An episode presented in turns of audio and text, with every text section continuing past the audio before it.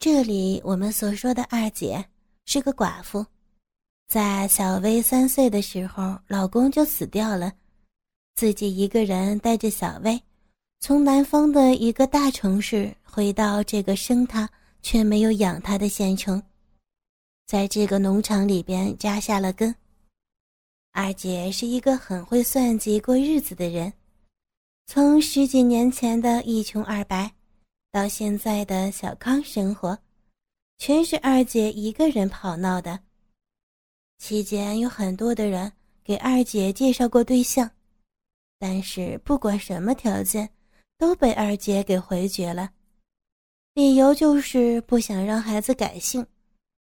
可是嫁给谁孩子不改姓都说不过去，所以就一直一个人过着。也就是因为这样。农场里的大小光棍，有事没事总去二姐那里闲逛，照顾二姐的生意。一来二去的，二姐倒是存了点子积蓄，本想给女儿找个好人家，却没有想到意外发生了。那天晚上，大概有八点多钟吧。农村的夜生活就是在家黑球，所以。计划生育在那里很难开展，后来没有办法，政府普及有线电视，这个办法好，大家晚上看电视就很少黑球了。毕竟干了一天的活儿，再黑球多了，体力也不行。这个问题对计划生育至少起到了一半以上的作用，比罚钱更有效，更人性化。农民没有体力黑咻，有人有啊，谁呀？北霸天呗。北霸天因为要收粮食，所以来到这个农场。晚上的时候没有烟抽了，于是就亲自来到这个本农场有且唯一的一个商店买烟。商店刚要关门，二姐去后边收拾屋子，准备睡觉。小薇在上护板。北八天大步流星的冲了过去，来来来，等会儿，给我整上两包中华烟抽抽。啊，这种烟我们这里没有的呀。没有。北八天抬起四处搜索烟柜的眼睛，抬起头问道：“那那有什么烟呀？”“嗯，有红泰山。”四目对望时，小薇的身子一抖。北霸天也不由得眼前一亮。小薇的身子抖，是因为这个人虽然长得方正，却从面目中透露出一股子寒气。这股寒气说明什么？小薇可不知道，只是莫名其妙的有的感觉冷，寒冷。而北霸天的眼前一亮，是因为这个偏僻的农场，居然还有这么模样俊俏的妹子。小薇虽然说只有刚刚十八岁，却出落得相当的成熟。圆圆的脸庞，一双黑白分明的大眼睛，忽闪忽闪的透露出单纯。小嘴唇肉嘟嘟的，粉红色的嘴唇不仅让人产生幻想。穿着一条上紧下宽的连衣裙，把上半身的曲线刻画的几近完美。一对乳房高傲在胸前挺立着，像是在引诱着谁。露在外面的胳膊像玉一样圆润，略带的婴儿肥，更加增添了几分可爱。不要说这是在农村，就是在当时的城市里边，那也绝对是美人坯子一个。就是搁到现在。也应该比那些非主流的美女好看一千倍，那种浑然天成，是根本化妆化不出来的。直到北八天两眼发直，大鸡巴也开始准备敬礼的时候了。北八天也没有听清楚小薇问什么，胡乱的说了一句：“呃呃，你你多少钱呀？”小薇吓了一跳。看来这个家伙真不是好人，怎么办？还是喊妈妈来吧。于是小薇大喊道：“妈，妈，妈，你快过来呀！这儿有个人。听见小薇大叫，北八天回过神来说道：“啊，小妹妹，你你叫什么名字呀？今年多大了呀？啊？”小薇没有回答，还是喊：“妈，妈妈，你快来呀！我我害怕。”哈哈哈！北霸天笑了：“小妹妹，你不要害怕，怕也没有用。我叫北霸天。”我看上你了，不过我今天有事儿，明天晚上我来找你。你妈妈在。北霸天说的话，二姐全听在耳朵里。原来听见小薇的叫喊，二姐就跑了过来，刚好听见北八天说的话。二姐着急忙慌的跑过来一看，哦，我是他妈妈，我我在这里。你有什么事儿啊？二姐问道。北八天回过头来，上下打量一下眼前这个女人。母女二人像是一个模子刻出来的一样，只是二姐略微显得成熟了一些，脸上有一点岁月的痕迹，但是这丝毫不影响二姐的魅力，反倒给二姐身上增添了一丝成熟的韵味。盘起又散落下来的头发，让二姐本来就保养的很好的身段，平添了几分高贵感。北霸天今天可真算是长了见识了，在这样的一个偏僻的农村，居然有这么一对母女，都是天生的尤物，要是能放一起搞一下，那可真是一段佳话。北八天定了定神。对二姐说道：“啊，我是北霸天，我看上你的女儿了，我明天要来带她走，你有什么条件吗？”二姐叹了口气说道：“哎，你就是北霸天，如假包换。”北霸天难免得意的说道：“毕竟自己的知名度早就已经家喻户晓了。”那。你为什么要带走我女儿？我看上她了呀。那就是说你要娶她了，应该至少先下聘礼吧。这倒把北霸天弄得被动了不少。以前这种情况，不是对方哭天抢地、宁死不从，北霸天派人来一顿暴力，要不就是找个由头让公安局里边的人。找人把人抓了，或者无奈要点钱什么的，他北霸天给了就是，就是不差钱可是今天这个主，在这种情况下，居然还这么镇定，居然还能讨价还价，居然还让北霸天一时没有准备，顿感语塞。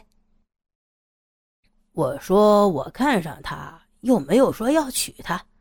下的什么聘礼呀？你这个老娘们是不是跟我这找事儿啊？你关键时刻理屈词穷，流氓本性已经暴露无遗。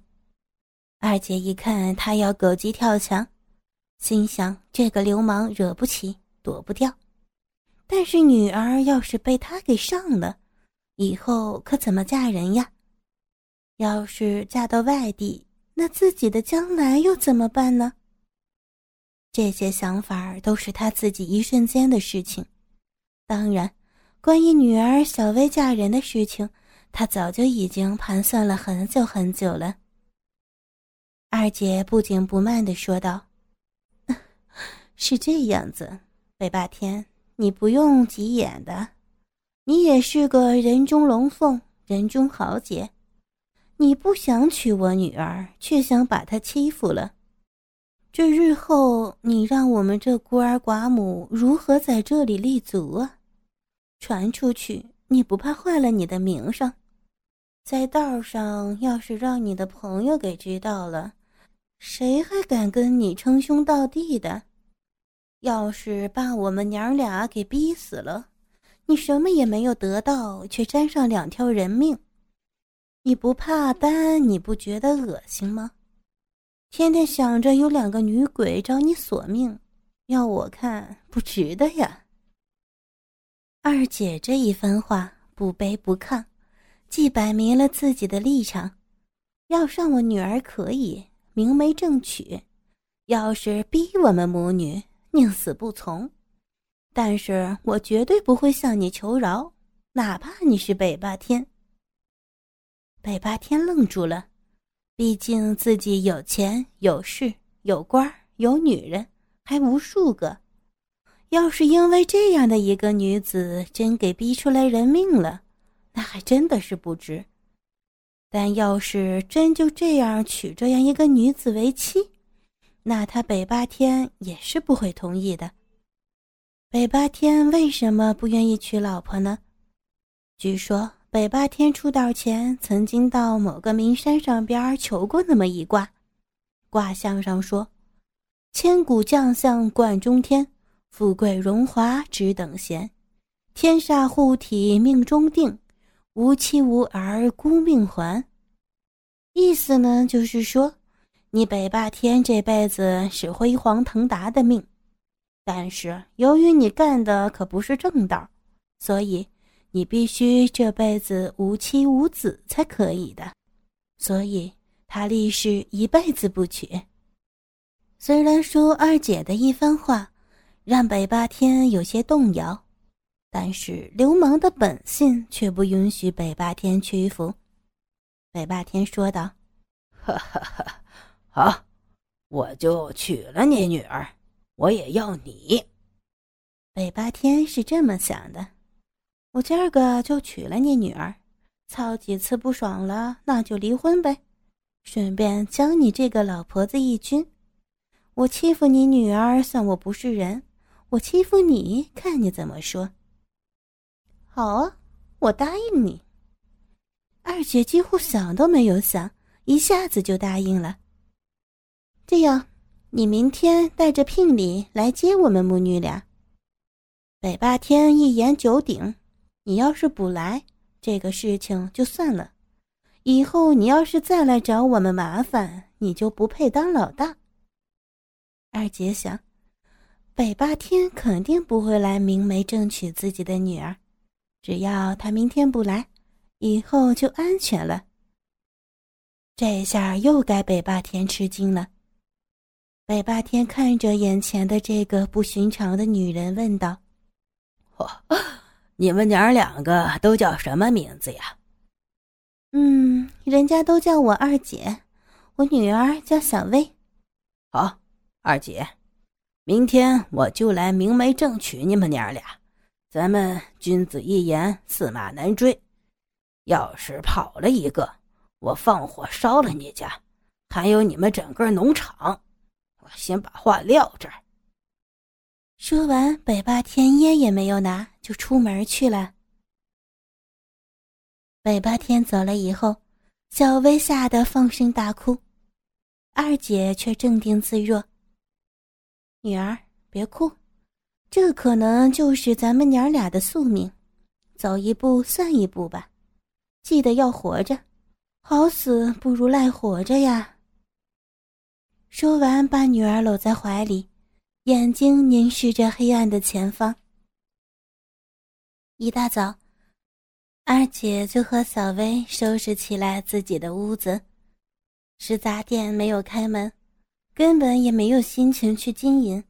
毕竟今天是个特别的日子。